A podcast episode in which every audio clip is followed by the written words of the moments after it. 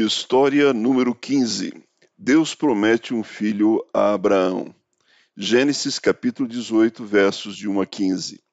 O Senhor Deus apareceu a Abraão no bosque sagrado de Manre. Era a hora mais quente do dia, e Abraão estava sentado na estrada da sua barraca.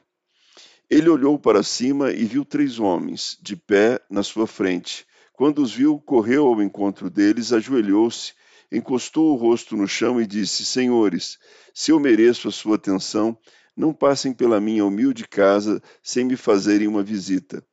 Vou mandar trazer água para lavarem os pés e depois os senhores descansarão aqui debaixo da árvore.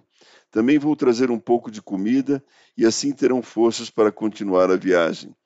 Os senhores me honraram com a sua visita, portanto deixem que eu os sirva. Eles responderam: Está bem. Nós aceitamos. Abraão correu para dentro da barraca e disse a Sara: Depressa, pegue uns 10 quilos de farinha e faça pão.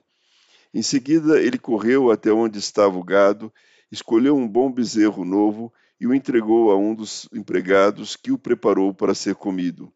Abraão pegou coalhada, leite e carne preparada e pôs tudo diante dos visitantes.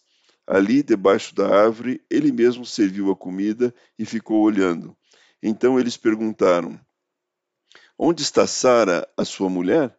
Está na barraca, respondeu Abraão. Um deles disse: No ano que vem eu virei visitá-lo outra vez.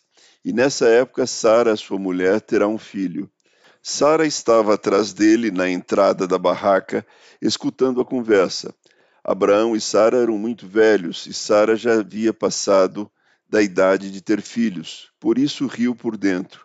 Então o Senhor perguntou a Abraão: Por que Sara riu?